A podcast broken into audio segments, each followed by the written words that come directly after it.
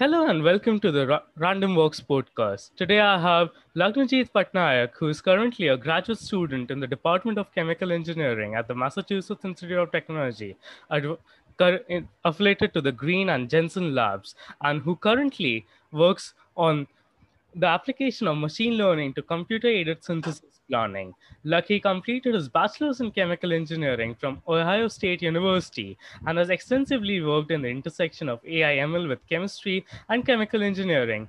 And in his free times, enjoys playing basketball and drums. Welcome, Lucky. Hey, thanks for having me. Appreciate it, man. Thank you. So, Lucky, I just wanted to ask your full name is Lagnajit Patnaik, but everywhere you seem to go by Lucky. So, what's the deal behind this name? Was it something your parents called you as a child and that stuck with you, or did someone else bestow this norm on you, or how did this come about? Yeah, good good opening question. Yeah, so um, my parents absolutely did not bestow this name on me. They probably don't even really like the the nickname Lucky very much. Um, but uh, you know, I, I was actually uh, uh, born in India um, and moved to the U.S. when I was about you know four or five years old, and moved to, to California. Right, so uh, you can imagine a bunch of uh, you know five five six year old kids trying to pronounce pronounce Lagnajit. Uh, it's probably not going to be very easy. So honestly, I the the name Lucky just like you know someone decided to call me that one day just because I think it starts with an L and it you know it's like not uh, as difficult to pronounce as Lagnajit, you know, in California. And I think that name really stuck with me ever since. Um, yeah, I, I, like I said, my parents weren't too happy with that because, uh, you know, at first all my school documents would say, you know, Lucky Patnaik. Um, so eventually, like I had to get that change and make sure, you know, people were putting Lagnajit on official documents. But, you know, I, have gone by Lucky ever since and uh, it's cool with me. Oh, that's wonderful. That's really wonderful, Lucky. And so, so how did your journey in science kickstart? Were you always passionate about science as a childhood? Were there any family members or relatives or family friends you looked up to who did science? Or was it some school teacher who got you interested in the science class? And that's how your journey in science kickstarted? Yeah, so um, I think you know, being sort of uh, the first important thing, you know, being sort of uh, an Indian child, right? Like math is just always thrown at you as like the most important thing, you know, when, when you're a kid. So I think my interest in in math, I can uh, owe and attest to my parents, right? Just like, you know, really uh, built that up pretty strongly within me when when I was a kid, and you know that continued uh, in school, I, math was always my best like subject. So I was always interested in some sort of application of math.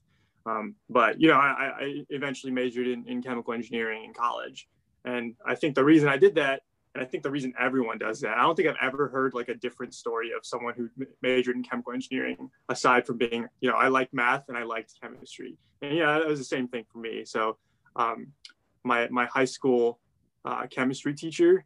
Uh, he was just like phenomenal. So, like to be honest, I don't even remember his name, but he was great. uh, and at that point, I like that was my first real exposure to to like one of the hard sciences at, at sort of a um, an elevated level. And I, in my at high schools, you know, I, I took chem. I took chem my sophomore year. Then I took like physics my junior year, and then I took bio my senior year. So it was like, which one of those classes did I, did I like best? And I thought it was like you know, pretty obviously chemistry. Uh, so, you know, just building from that uh, chemistry and chemical engineering really just took me to to um, want to sort of study chemical engineering uh, at um, in college. I, will say there there were like you know uh, as as being like an Indian in uh, America, you're you're sort of a part of a lot of different like local Indian communities, right? Um, and you know my parents were definitely part of that. So i had a, a, few like role models like within that community right of just like older kids um, who, who, who i like looked up to and, and hung out with a decent amount. And uh, i know like i think two of them ended up uh, doing chemical engineering too. So it was like almost like every single you know driving force was leading me to- towards like majoring in chemical engineering. Did i have any idea what chemical engineering was at the time? Hell no. Uh, you know it's like it's it's still really hard to define. I don't think I, what I do right now is really chemical engineering, but um, I think that's really what got me started. Yeah. Absolutely. And chemical engineering as a field, as you very recently pointed out, it's very hard to silo it or define it in any way. You have material scientists who are part of the broad framework of chemical engineering, as well as bioengineers and all. Once reminded of Moderna, which came out with the good news of vaccines, was incubated in the lab of Bob Langer, a phenomenal chemical engineer who is currently a very big name and a pioneering bioengineer based in MIT. And that's chemical engineering for you. We do a lot of things, but not exactly chemistry, because that's a norm that generally goes about. People tend to associate hardcore chemistry with chemical engineering, but doing it's more of a process engineering, and that's where maths and physics and other engineering principles come into play. And that was really wonderful. So, how was college life like? And uh, as a high school student too, did you have any idea about research as a career, research as something that you could do for a living, get paid doing for? Because for me, that was a lot of surprise because I never really understood until my first year of undergrad that you could actually make a living as a scientist. I thought you need to be some locked up mad genius locked up in his lab who's discovering something. But coming to college, coming to a research institute really changed my perspective. So were you exposed to research science, research, the research happening in science and engineering departments in chemical engineering and other fields as a high schooler, or did you taste it as an undergrad and then you were hooked? So how did your journey in research science come to about? Yeah. Um, so yeah, I mean, you mentioned that you know you, you sort of uh, discovered that research was a, a thing in, in college. Um, so, so, actually, uh, I I actually did a, a research stint in, in high school. So I had like a little bit of experience going into college, but I didn't really know what I was doing. Right. Um, I think it was like the the summer, you know, before my senior year, and one of my friends was just like, "Hey, I'm applying to to do some research at uh, Ohio State. So I grew up in central Ohio. So Ohio State was like right down the road, uh, which is where i did my undergrad. Um, but yeah, he was like, yeah, I'm, I'm going to sign up to do some, some research with a professor at Ohio State. You know, I think this would be really interesting for you. Uh, and I was like, what, what does that even mean? I, I don't know. Um, but he was like, yeah, you know, you'll, you'll get paid a little bit. I was like, okay, let's, let's try it out. So, you know, I applied and I always had good grades, right? So it wasn't too difficult um, for me to, to get the position specifically because they were looking for, you know, high school people.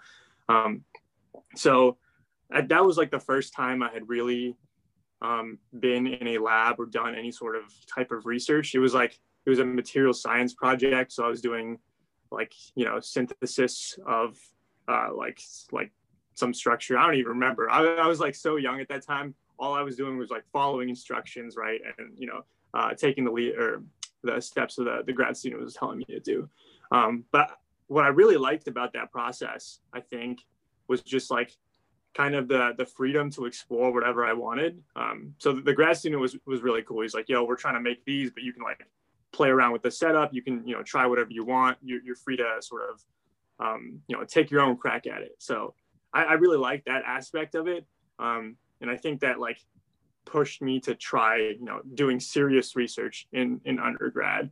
Uh, whereas, you know, the, the high school thing was more like, you know, just just play around. here's like a good good start. But you know, that's that's how people get started, right? And I think those sort of experiences are really important.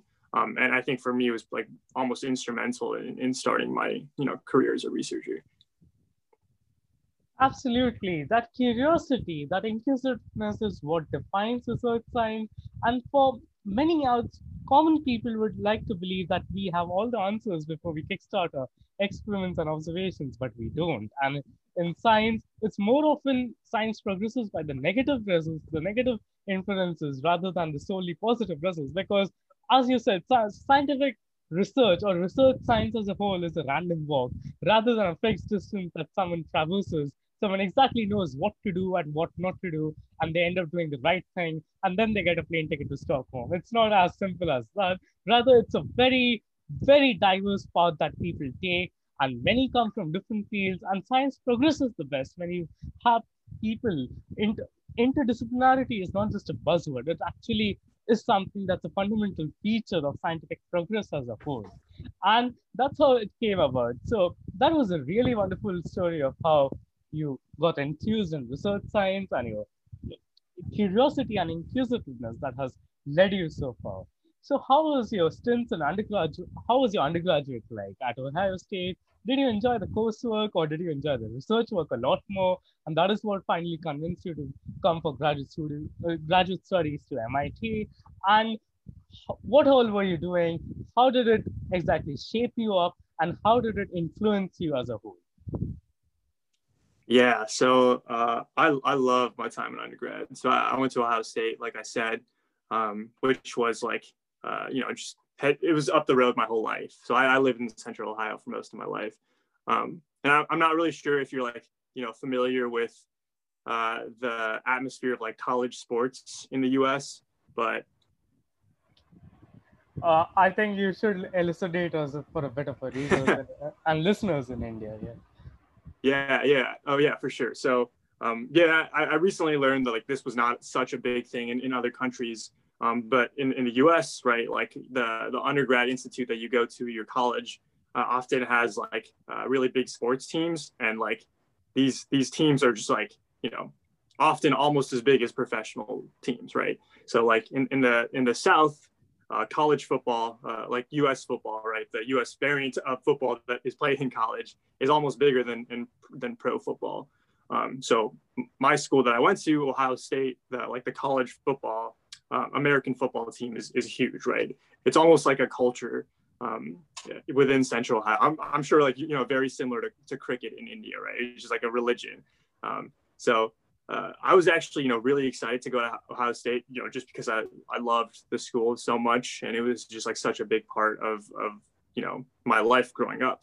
Um, but in terms of like what I did in college, uh, maybe we can start get started on, on the research side, right? So, so I, through high school, I just, you know, finished my first research project. So the first thing I did in college was like email a bunch of professors like, yo, I'm trying to do research. Like, let's go. I was like super excited to, to like jump in the lab um, just because for me the first semester uh, you know the first year classes like weren't too hard.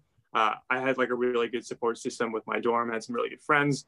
Um, so you know I, I, like i just wanted to jump into to getting involved like right away um, at least in terms of research. So the first research thing that i took up was like my second semester going into the summer of uh, my second year. And it was like um, it was in a bio lab um, and I like I can't remember the details of it because the experience was like so awful, right? like all I did was like go into the lab. The grad student was like, "Yo, these are my dirty like you know uh, glassware from the day. Like please clean them." So like I cleaned glassware for like two or three weeks, and then at the end I was like, "This this sucks," right? So I, I like I like quit. I like never went back to that lab. Um, and I was just like, this is not the experience that I'd signed up for, right? So I just like, you know, I cleaned, you know, glassware for three weeks. Uh, the thing is, like, um, as an undergrad, it's it's a lot of effort to like get involved with that research um, in the first place, right? You like you meet with the grad students, you meet with the professors. So it was like a long process to like get to that point. And then I just like cleaned glassware for three weeks, and it was like really disappointing. Um, so after that, I was like, uh, it like soured my sort of view of research, which is really unfair, right? Because it wasn't actually the research that I didn't like. Um, so I think it took me a little bit of time to, to jump back in. Um, but uh, my, my second year, um, uh, I think the second semester of my second year was really when I like started um, in my second lab, uh, which was the lab of Professor Nick Brunelli, um, who does catalysis at Ohio State. And that that's like, that's what, you know, like entirely changed my trajectory and, and is, is the biggest reason why I'm here at MIT today. Um, so so I, I, know there's like a section on, mentors, but I, let's you know let's just like take one of those boxes off right now. Um, through you know working in that in that lab with with uh, Professor Brunelli, I just like it, it like changed my entire perception on research. So he like gave me my own project that I was able to work on like myself you know, I had a grad student mentor who I could like talk to, um, but I was like given ownership of the project, right? So um, it was like all up to me, and you know, it, it, went pretty well, right? We eventually like ended up publishing a paper, which is like a pretty big thing for an undergrad. Um, so I, I, was like very energized throughout that entire process. So yeah, I, we can like dive more into the details, but I, I think that was like the the biggest thing. Um, you know, joining that lab my, my second year that just like, you know, that led me here to, to MIT. That's a terrific story that you narrated of your experiences with research, not all positive, but also not all negative. And that is research science for you. Like every other human enterprise, there are ups and downs associated with this. And it's very important to find the right mentors, as you talked about, rather than just being dissuaded or disappointed by someone's vague observation about your abilities. It's very important to find the right people, right mentors to connect you who can help guide you and show you the light. And as you talked about college football and sports, I believe that's the whole origin of Ivy League as a whole. I think this is a chance to dunk on Harvard that's down the road. So basically, that's how Ivy Leagues also originated as a baseball playing league, not as a elite university sort of league. But And that's the thing. And India might not have a very big college sports culture, but in the city of Mumbai, that has given rise to many giants of cricket, as you talked about, right from Vijay Merchant to Sachin Tendulkar. The school cricket leagues are very popular, and that has been the mm-hmm. bastion where people have cemented their names, the legends of the game. And for no reason, unsurprisingly, Mumbai is the most successful team in the domestic cricket league that goes by the name of Ranji Trophy. Basically, they have been around 100 leagues, 100 leagues in the in its history, 90 leagues in its history, and Bombay has won nearly half of them. So that's how dominant this team has been. And that was a terrific anecdote that you narrated. And you talked about with the project that you did with uh, Professor Brunelli that really inspired you and actually got you enthused or sort of revitalized your enthusiasm. So could you just delve into the details about that? How was it like? What did you exactly do? As you said, you had uh, even as an undergrad, you got a lot of independence and a direct paper came out of it, which is a pretty big deal. So could you just delve into the details of that?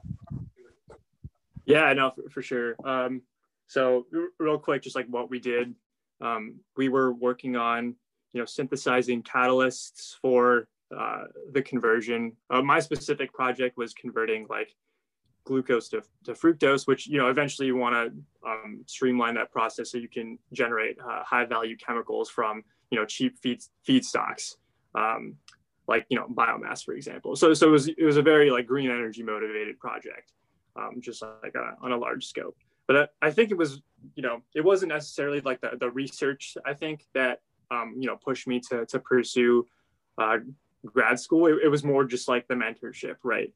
Um, I think it's really important to, to note that like you're not born a researcher, right? Like this stuff isn't like you know just programmed into your DNA, right?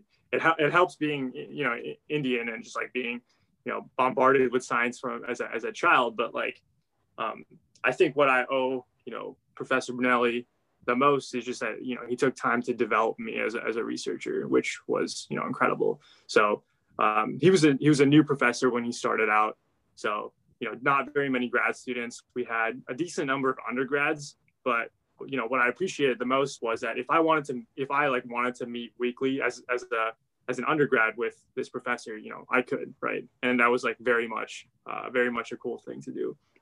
So, um, yeah, there, there was a point where I was like really I'm making a lot of progress. So I was like meeting weekly with him. We were like having discussions on like, you know, what to try next.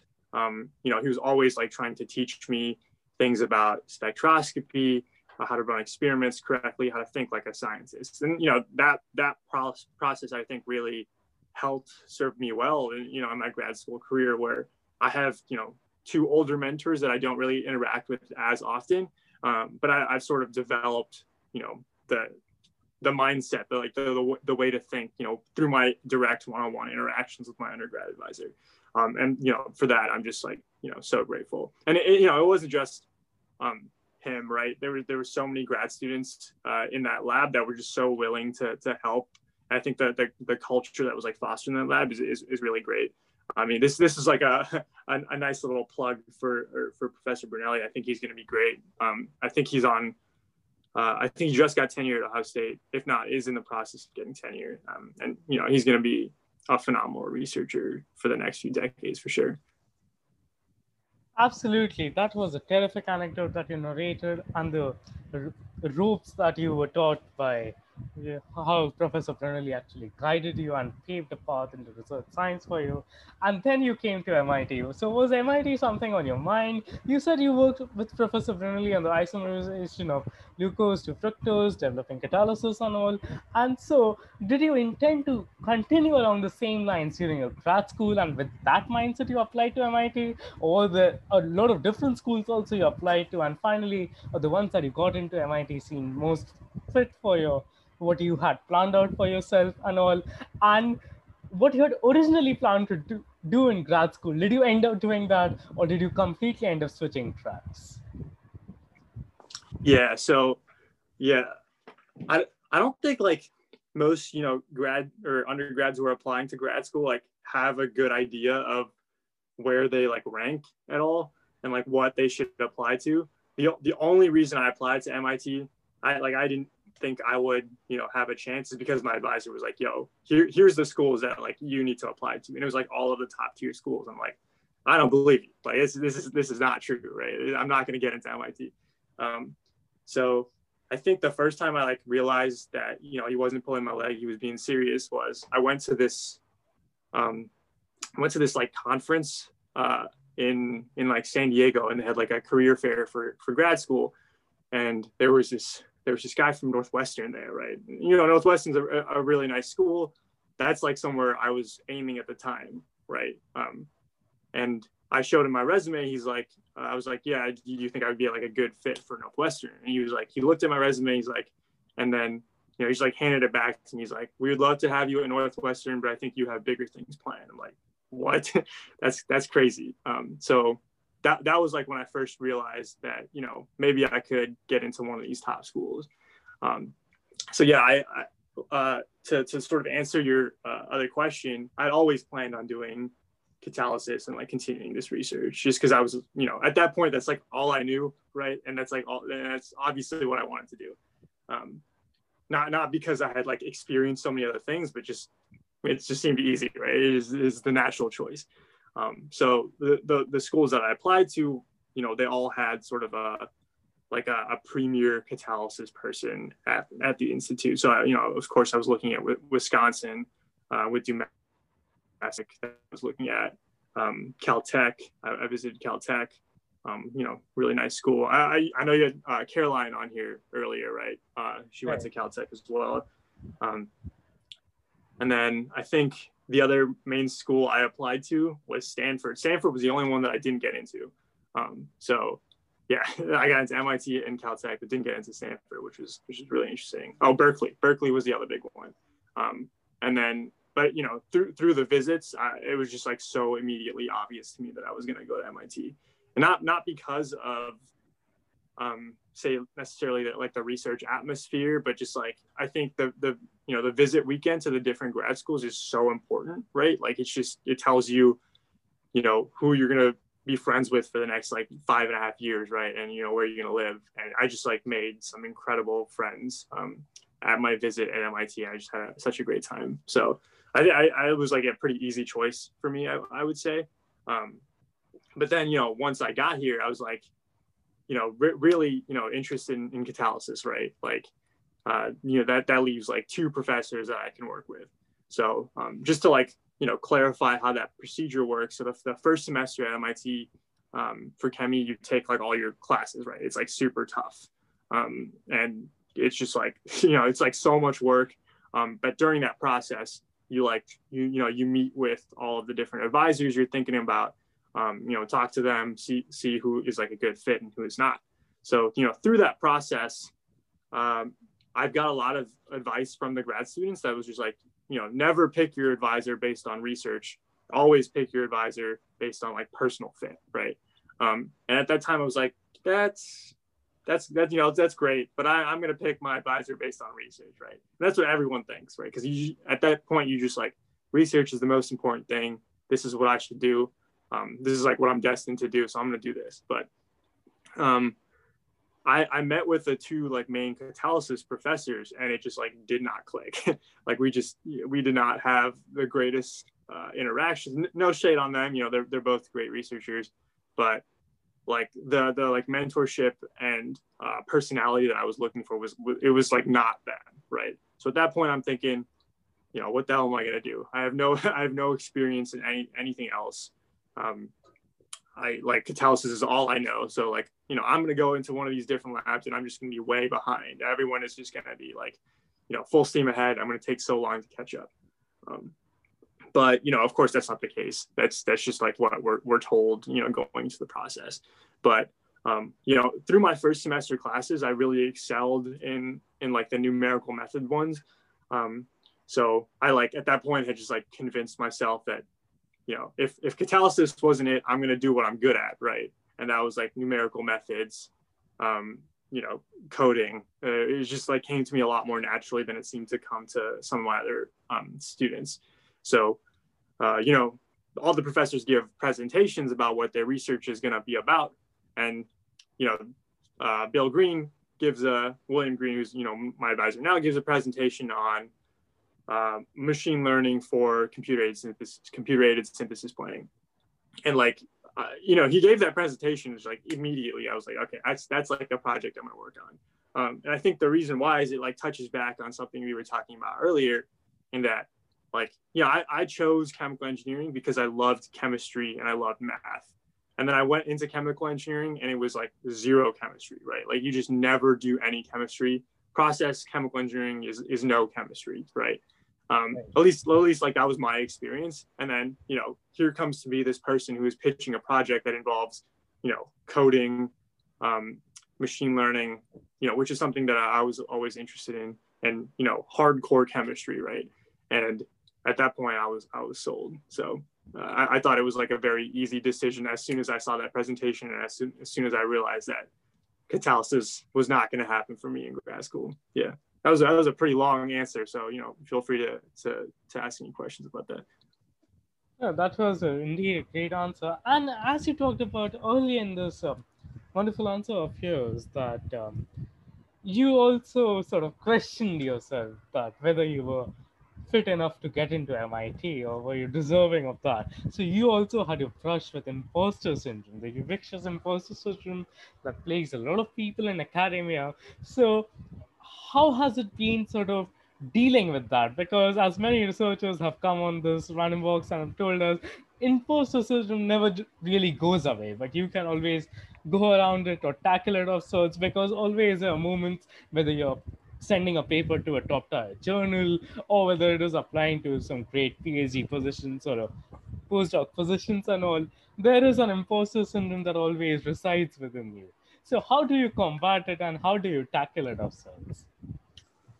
Yeah, uh, I think that's that's a tough question. I, am definitely not the um, I definitely haven't like entirely beaten it right. Um, you know, the, imposter syndrome is just like happens all the time to, to everyone that I talk to. It's, it's kind of crazy, especially at a place like MIT, which is like heralded as, you know, the best research institute in the world or one of the best.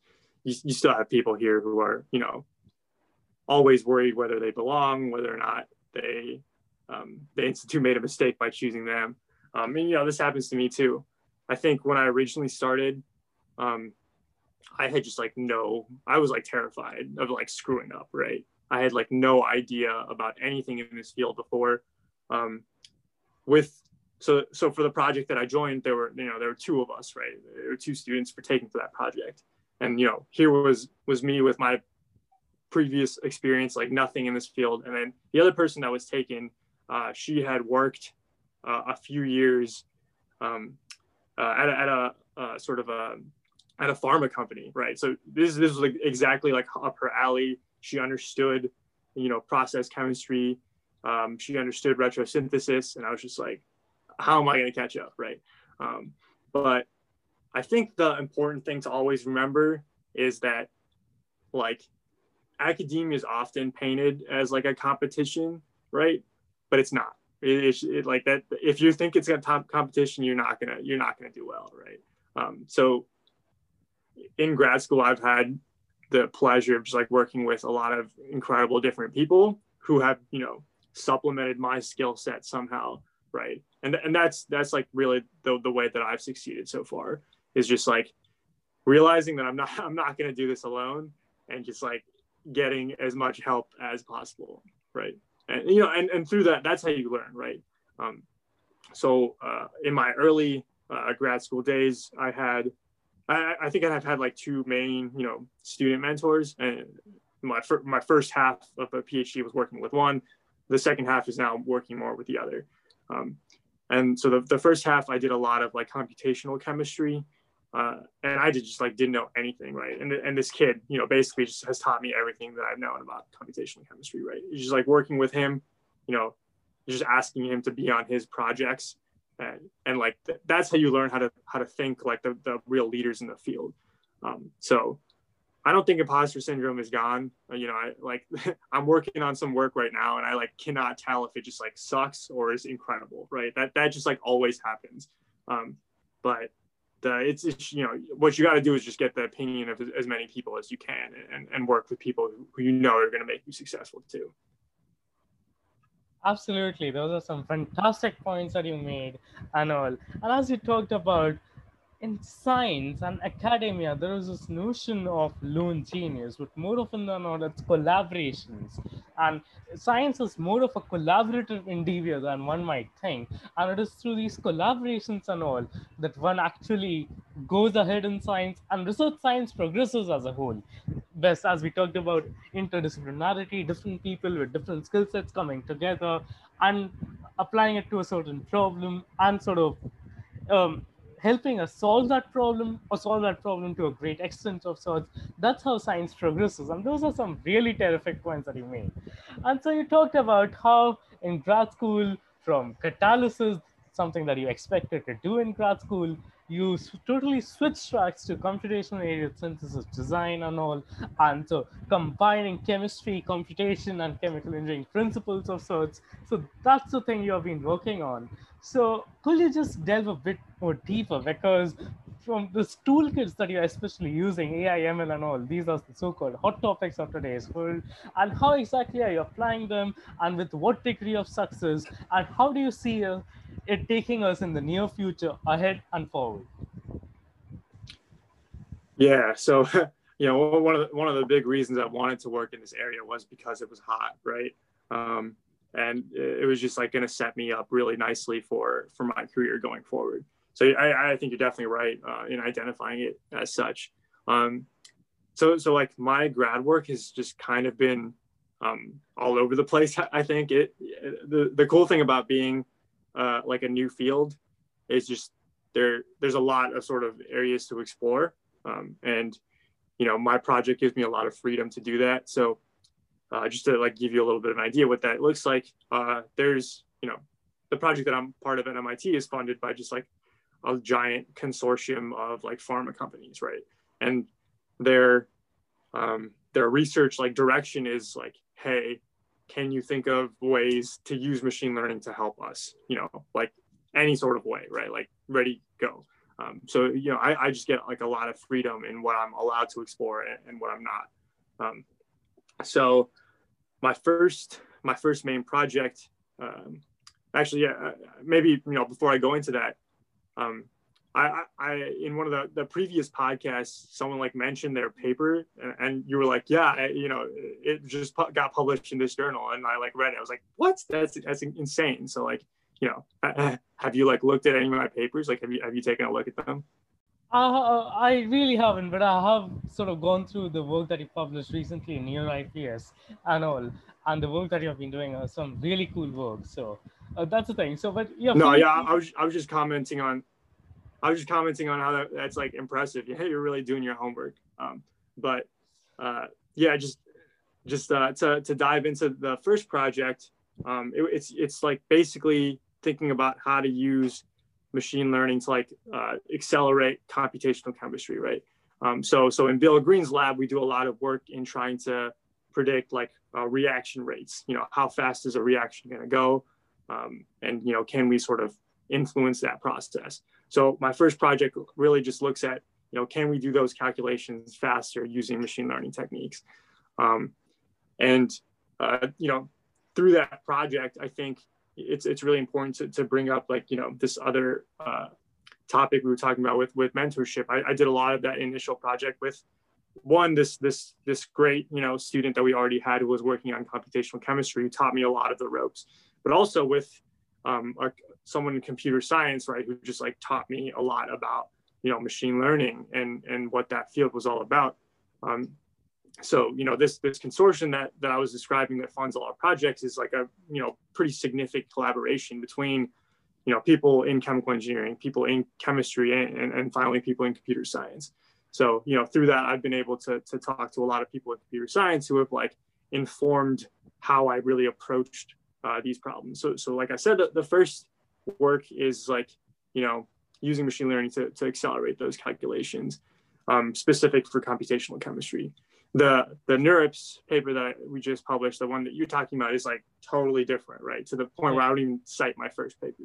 So uh, that one looks more at, you know, how can we fundamentally model chemical structures um, using you know a specific type of machine learning. Um, and, and, what we really get into is this like issue of chirality.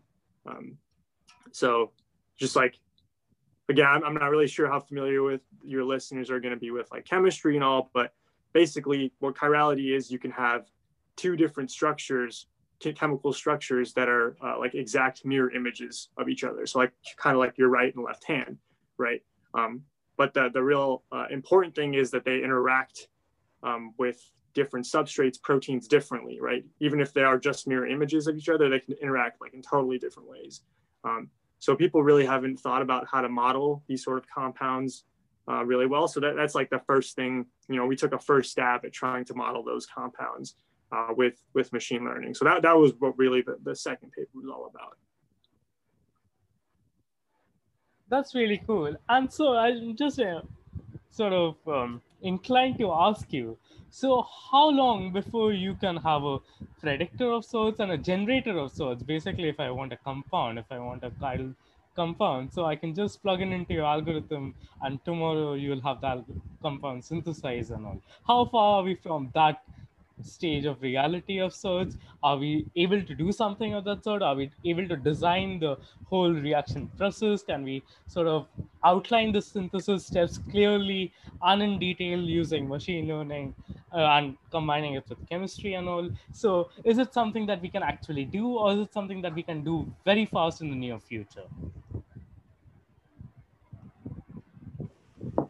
Yeah, so th- that's like you know that's one of the biggest uh, most exciting pieces of, of research that have really come out in you know in the last decade for for chemistry and machine learning. And honestly we're, we're really not that far away um, at least for like medium sized structures. Um, you know the, the one thing you mentioned was like dealing with chirality and you know that's a that's a little difficult but in terms of you know like plugging a compound into a computer, getting a synthesis route and executing that synthesis route, you know, we're like effectively there, right? Which is which is crazy, right? That's that's that like change from from uh where we were at to, to now is all happened within 10 years. Um, that's how fast the field is moving. So it's it's like exciting, but you know, you you always have to temper your expectations a little bit, right? Um, I'm still not convinced that you could do this entire process without relying on human expertise. You know, like the we had a we had a really exciting paper come out from a lab that I wasn't a part of, but um, that basically looked at you know the whole process, right? Generating a synthesis plan with a computer, executing that synthesis plan with a robot.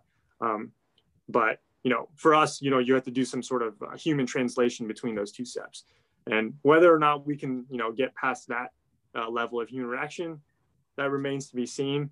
But um, yeah, I, I, think the the technology has come super far in, in such a short time that maybe it, maybe it does make sense within the next five years that for that entire process to to happen without any human intervention. I, I wouldn't be surprised, I guess.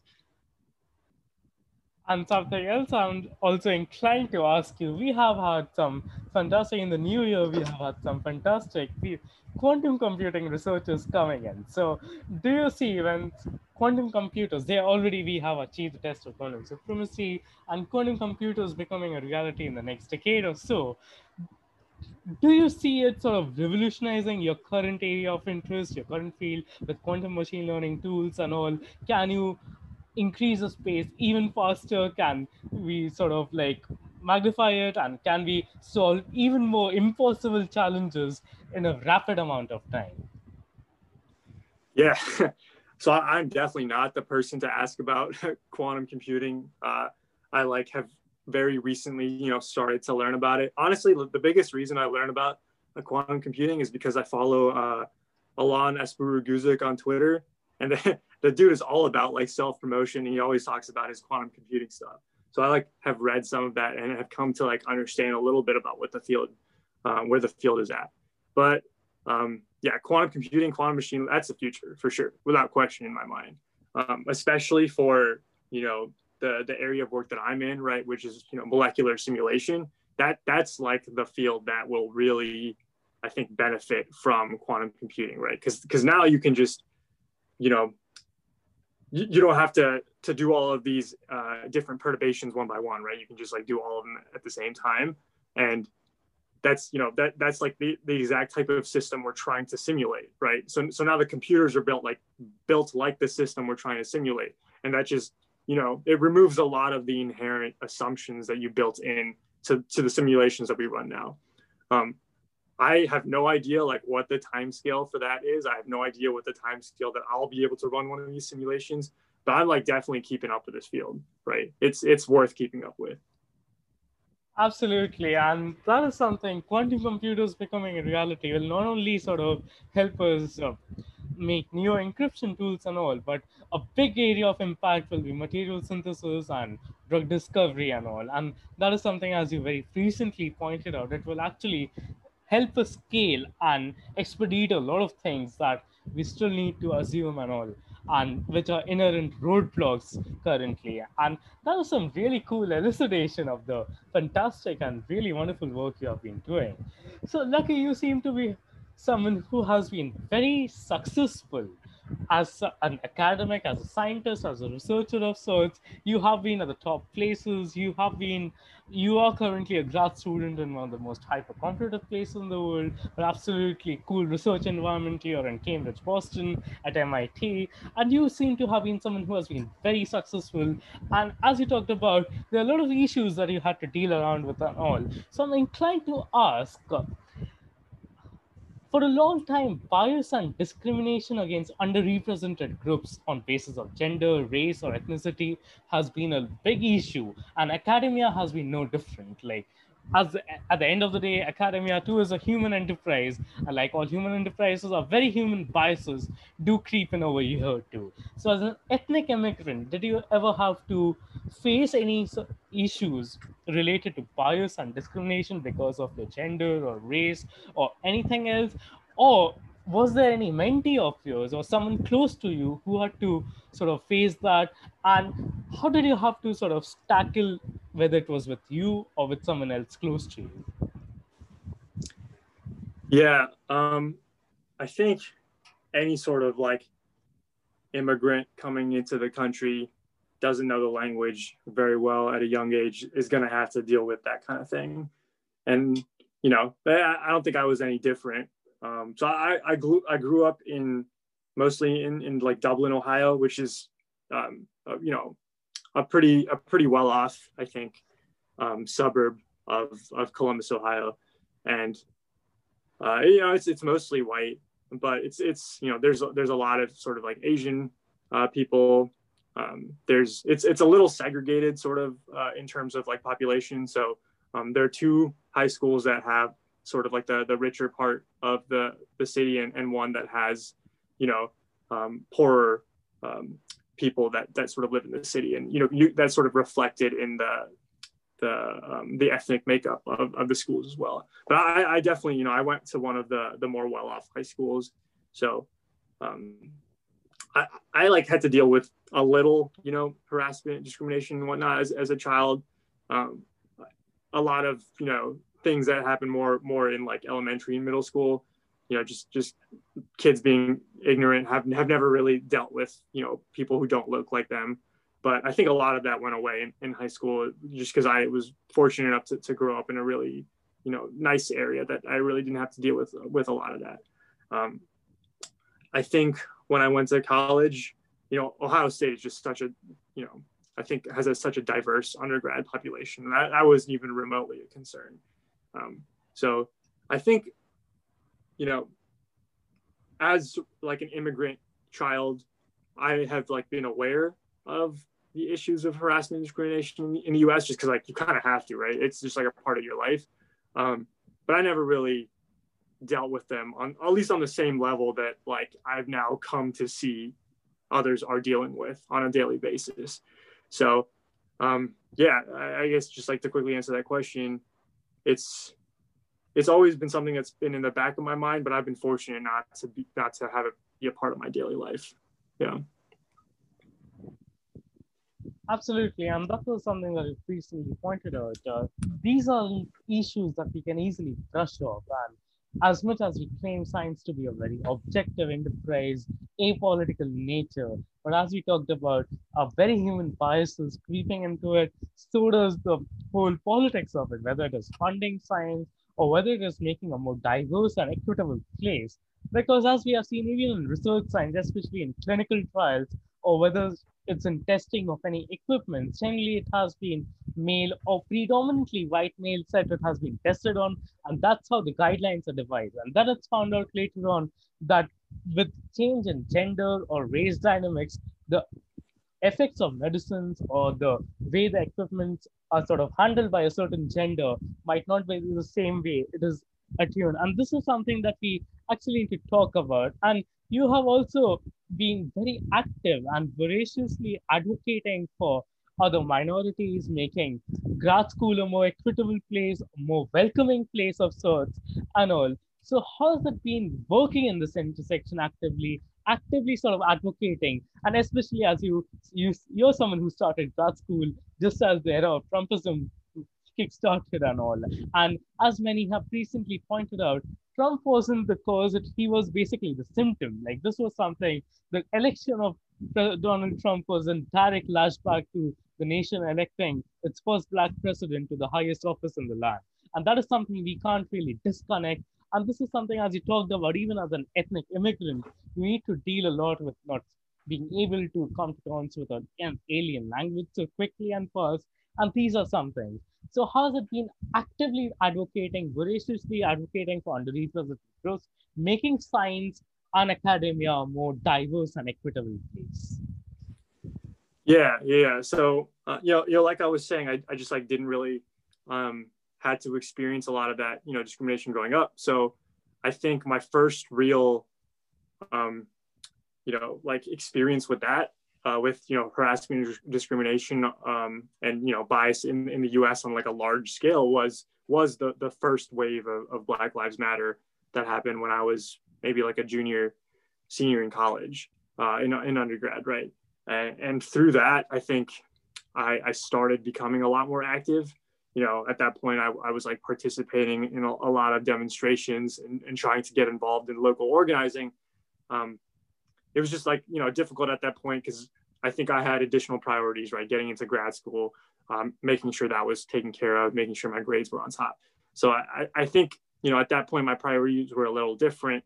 Um, so I, I really didn't take you know the the organizing as as seriously as I do now. So you know of course upon joining grad school, you know getting past the first year of classes, you know um, getting into a research lab after things settle down you know you start to think about what your real priorities are now that you actually have time to sort of step back and breathe. Um, and at that point you know I, I just knew that i wanted to, to get more involved in in student advocacy. So my first i think you know the the, the first real thing that i uh, wanted to make sure any sort of advocacy work that i did was uh, was making sure that it, that happened sort of on like an institute level.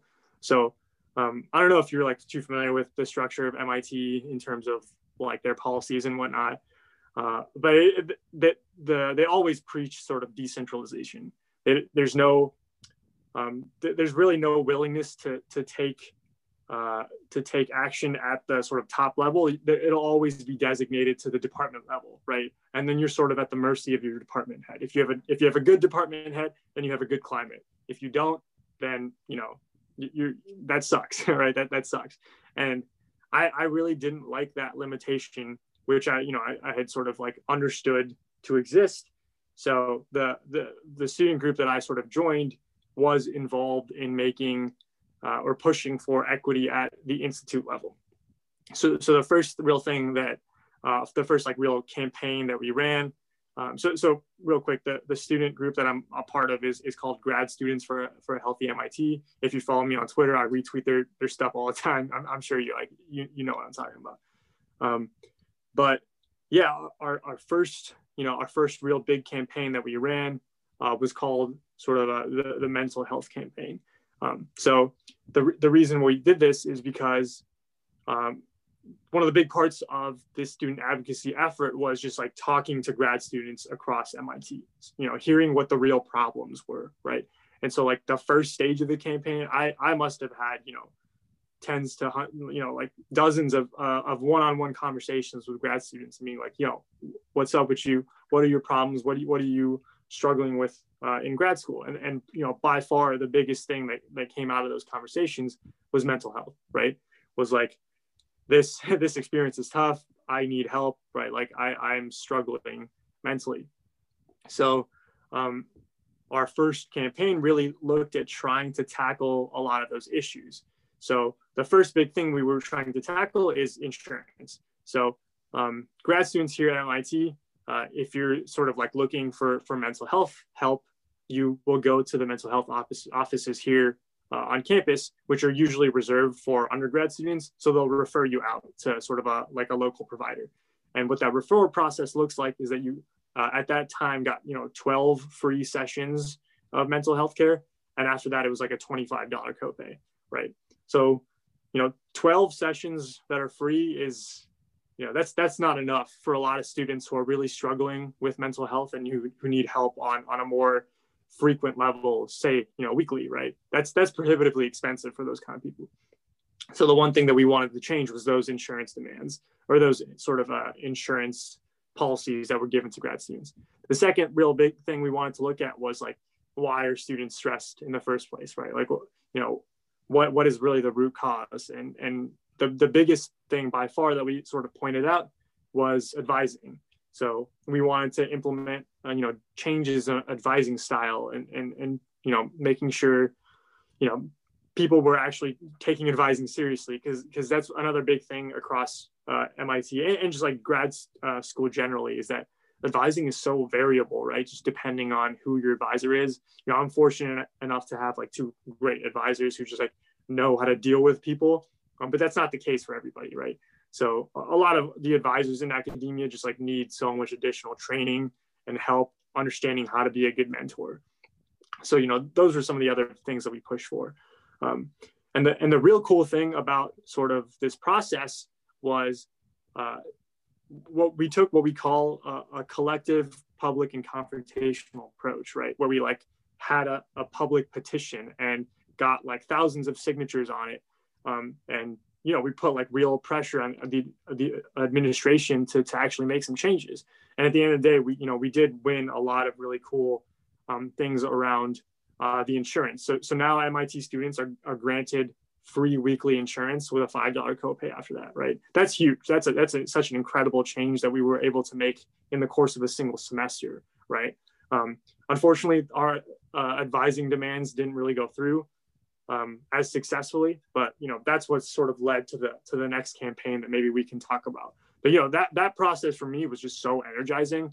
Um, and just to see like the the incredible wins that we could get only after a semester and just like working with these incredibly dedicated people that I just like threw myself more into to advocacy and, and yeah for sure that was just such a great experience for me that was a really fascinating story. And as you talked about your advocacy, organizing, and all, and this is something creating a healthier and a more equitable environment is directly in line with fostering a greater and a more conducive atmosphere for research. It's not something that can be dealing whether doing good research or groundbreaking research and organizing.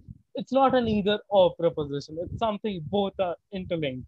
And it's a quite uh, significant to know that we are having this conversation as another institute that we got into for grad school, Caltech, recently sort of got out an order that finally accepted sort of renaming the buildings and the institutions that got the campus named after famous scientists, but equally famous eugenicists and people with really dis- despicable views who haven't really been sort of taken down from the pedestals they have been raised to.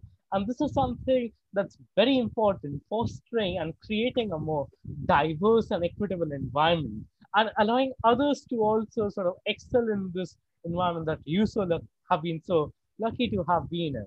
And that was a really fascinating piece of anecdote that you shared and all. So you're someone who has a lot of interest apart from academics too, especially in basketball and drums. So how did those develop? Were they sort of a childhood fascination that stuck? And how has it been? Have you been able to sort of keep along with the troubles and grudges of grad school and other things and all? Have you been able to keep along with your interests? Have you been actively drumming and playing basketball and all? And has it really attenuated with your academics and scientific research as such? Yeah, this this is uh, uh, some good questions. I, I, really quickly want to touch on the on the last point that you uh, discussed on on Caltech. Um, uh, you know, thanks for bringing that up. I, I did see that in that uh, that in the news recently, and just like it's important to realize that a, a, lot of people think this is like a really small thing, like just like taking names off buildings, or it's like kind of a petty thing to ask for, which is often what I what I hear when we bring up the same conversation at MIT. But you know, you you got to realize that like if if you see these sort of names on your buildings, you're walking across campus and you like understood some of the messages that you know these people stood for. That's that's like you know that's like a arrow right to your heart, right? Like that's that tells you that you know you you don't belong there. So it, it's not like a small thing to get rid of these names. It's it has a really powerful impact on a lot of people.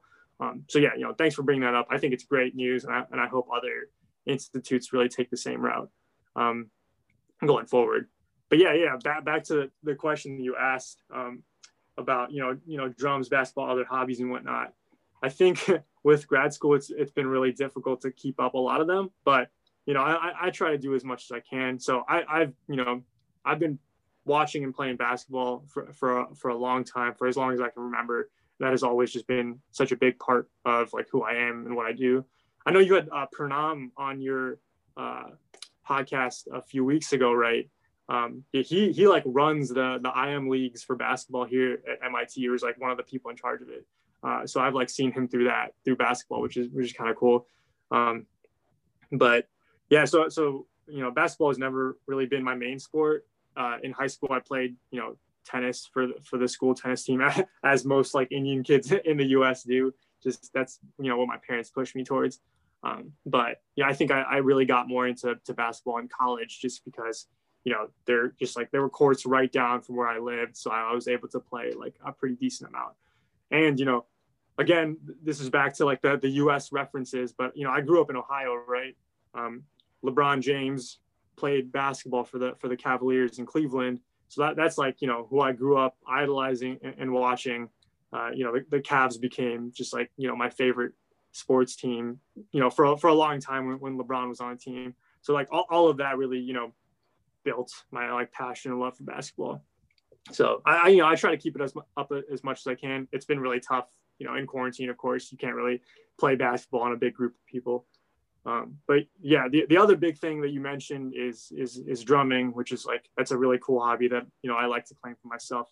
I started playing drums in middle school, um, so you know I've been playing drums for for a long time. I did I did marching band in, in high school uh, as a drummer, so um, that was really when I when I really became um, I think a lot better. You know, really honed my drumming skills through that, um, and, and became really interested in in playing. You know, with groups of people. You know, before that it was just like me playing by myself. So so in college, actually, uh, you know, a few of my friends uh, were involved in like a band, and off for some reason, often their their drummer like couldn't make it to to the shows. So you know, with them, I played like a bunch of different shows um, across uh, a lot of different venues in, in, college. And I really, you know, that experience I've, I've tried to, to keep up with, you know, coming to, to grad school, but like getting access to a drum set here has been so difficult.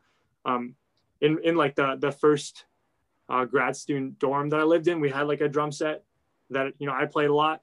and my roommate at that time um, played guitar. So so you know, dur- during our first semester when we were super stressed, we would always go to the music room and, and just like you know jam out for like an hour, you know, once a week. So that was that was really cool to do my first semester. But ever since then, I really haven't had access to a drum set. So um, what I've been doing a lot, you know, recently and through quarantine is actually you know starting to produce music and just like um, you know use use that as sort of the my outlet for music which is which has always been there my whole life um, and you know I, I, feel like i've gotten okay at it but it, right, right now it's mostly a hobby but um, you, you just like definitely need a lot of that kind of stuff when you're in grad school to to take away from you know the the, the daily grind right? So you know basketball uh, drums that's that's that's what i turn to. That was a really cool piece of information that you shared about your varied interests in basketball, growing up idolizing James Cavalier, Cleveland Cavaliers, and then your drumming and how it has how these interests have really helped you get through the drudgery of grad school, which can be really sort of monotonous and taxing a lot of times, not sometimes, a lot of times. And that's really true. And so you talked about in quarantine, you switched to sort of music production of sorts and all and all those things so how else did the quarantine lockdown and the last year 2020 as a whole upend your normal schedule you're someone who does computational stuff so i'm inclined to believe that uh, please correct me if I'm wrong, that your work did not really get affected that much. It might have, obviously, with that year as a whole coming as a full front force and the ongoing pandemic and all. But as a whole, did 2020 manage to upend your schedules as such and all? Did you miss out on? Maybe you are someone who has been in computational stuff, but in academia, a fundamental feature has been sort of these random walks that we have during conferences and seminars and colloquias where we get to interact with a lot of people and a lot of ideas and thought processes are seeded that actually help us do our work in a much better manner. Was it the same in the virtual format? Did you like it? Or this or that's something you seriously want to get back to once we go back to what no, whatever normal looks like in this post yeah. world i know yeah yeah so i think yeah, like you said, all my work is computational, right? So my work never really slowed down when quarantine started. Uh, I think I w- tried to work like regular hours, you know, as much as I could, um, to the point where I think when first quarantine started, I like definitely was doing way more work than I, than I used to be doing even before quarantine. To the point where it was just like it was it was getting ridiculous. Um, so you know one day my girlfriend was just like yo you're like working way too much. You, you, you need to chill out. Um, so i think ever since then i've tried to have a little better of a, of a work life balance. Um, but you know honestly like I, am like i'm like pretty done i'm like pretty done with quarantine. This, is getting to be a little bit much. Um, just because you know I, am someone who you know enjoys you know going out. Uh, i enjoy talking to people like you said that's that's something that's been missing, right? So I'm like entirely work from home. I know I have a few friends who work in labs, right? That they get to go in, they get to see their their coworkers, but like I I really don't. So I, I think at the beginning of the quarantine, that was really nice when I had like a lot of ideas that I could just like sit down, you know, implement and just like get out there. But you know, as the pandemic has gone on, as I like have become more isolated from you know my my peers even like my friends in, in, in my class, right? The, the ones that I don't live with, it's, it's really hard to sort of keep up with them on a daily basis if I'm just like not seeing them, right? Um, so like missing those interactions, like you said, is, is really crucial because that, that's where like a lot of the innovation comes out of. Um, but you know, aside from that, like my, my like quarantine life, I think is fine. so I, I have uh, three other roommates that I live with. Two of them are in my class here at MIT one works on batteries, one uh, works on bioprocessing, and then the third is a student at Harvard. Um, he's at the Broad. He's actually getting ready for his quals uh, right now, which sucks. I hated quals, um, but so I, I, feel like we, we chill a lot. We, pl- we played a lot of Catan. I, I know that's been like very popular in quarantine, and that has not escaped us at all. Like to the point where we were like playing daily, and people were just like getting so mad at each other that we've like kind of taken a little bit of a break but you know, there's nothing else to do. So I'm sure we're gonna come back to that. Uh, but you know, I yeah, it's it's been mostly that. You know, I, I spend a lot of time with my girlfriend. um, who's also uh, a student here at MIT. She also works on on, on batteries. Um, so you know, we spend a lot of time together, just like cook. Um, she she's also involved in a lot of the, the advocacy work. In fact, she's one of the like the the real leaders of of the this second campaign. I, I talked about like the mental health campaign, which was like our first campaign. The second campaign, which looks at more like root causes of mental health, um, has really exploded. And like you know that that petition has like thousands of signatures. It's crazy, um, or you know over a thousand. But she, yeah, she's like one of the the three like main leaders for that. Um, so like being able to work with her on that kind of stuff has just been you know that's been awesome to do. I think, uh, and that you know that's been like that's you know has naturally taken a lot of my time over quarantine as well That is really fun anecdote that you shared, and all those things that you talked about. 2020 as a whole was a very fantastic year in many ways. It offended a lot of things that was in this era of Trumpism and the post truth world. It was quite a thing for a year to come in such a powerful force and offend what was already a bit of a abnormal from the real normal that was there ever since 2016 and that's the thing. And this was a really fantastic answer that you gave. And this has been a terrific conversation with you right from your uh, research interest that straddles molecular simulations and making combining two hot topics, AI, ML, and sort of devising better synthesis routes and using those toolkits to revolutionize chemistry and chemical engineering. Your pioneering advocacy work that you have been doing with a lot of people in MIT and making a more equitable future of sorts for everyone who comes in and all, and your fantastic research interests and your growing up stories and how exactly and your terrific mentors that have inspired and led you in this path. So finally, as a Random Walks podcast tradition, which three people would you like to come and diverse their experience in a random walk? Yeah, no, no for sure. I, I, was like thinking, you know, pretty hard about this question because I, you know, I, I, saw it in like the the um, the sheet that you sent beforehand. Is as like you know, quick clarification question, I guess. Like, is it is this more geared towards you know people who you think would be interested in like academia or just like are involved um, in you know academic life as grad students. Like I, I, guess like i'm just they might be anyone who was at academia at any point of time they might be doing something totally different right now. We are having people who were doing particle physics phds and post that they are switched to studying the history and sociology of science. The, the um, pranam nominated the head of the dalai lama center at mit and also that's the thing. So it can be anyone who have been in academia at some point of time or the other. They might not necessarily have a graduate degree of but they were in academia at some point of time, and today they are doing something very interesting, and that you think that will be subject of a great random walk.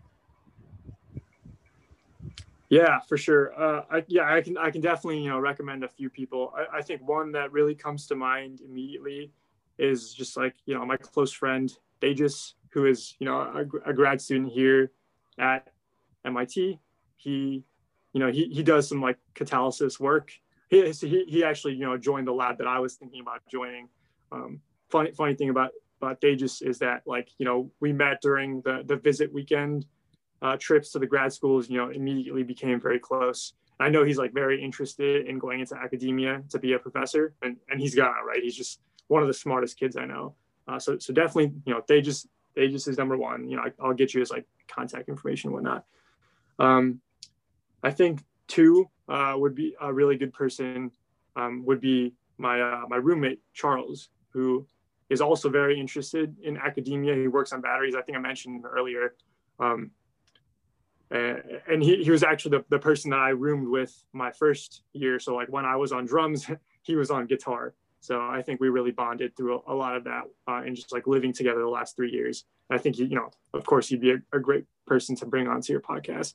And, then, you know, of course, the third person I'm going to mention is my girlfriend, Kara, who um, is just, I think um, I've, I've like met a lot of incredible people here at MIT who do just like, you know, do both great research and great advocacy, but like, you know, no one does more advocacy work than than Kara. It's uh, you know, and she'll just give you such incredible perspective on you know directly what the perspectives of you know admin are, the top level people here at MIT.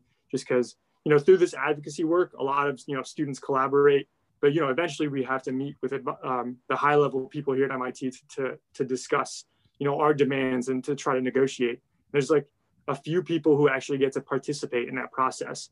And, and Kara has just been one of those people for like, you know, two plus years at this point. So, she, you know, she regularly sits in uh, meetings with like the vice chancellor and the, you know, deans of engineering. So it's like, she's got some, some like great perspective to offer. And I, th- I think should be a great person to bring onto your podcast for sure. Those are some terrific recommendations, and thank you, thank you for coming and indulging us in a very fascinating random walk. Yeah, thanks for having me. This this podcast is super cool. Uh, you you brought on a lot of really interesting people that you know I've had the the pleasure of of working aside and you know listening to now. And you know, best of luck to you. This is this is cool. I hope you keep this up. Thank you.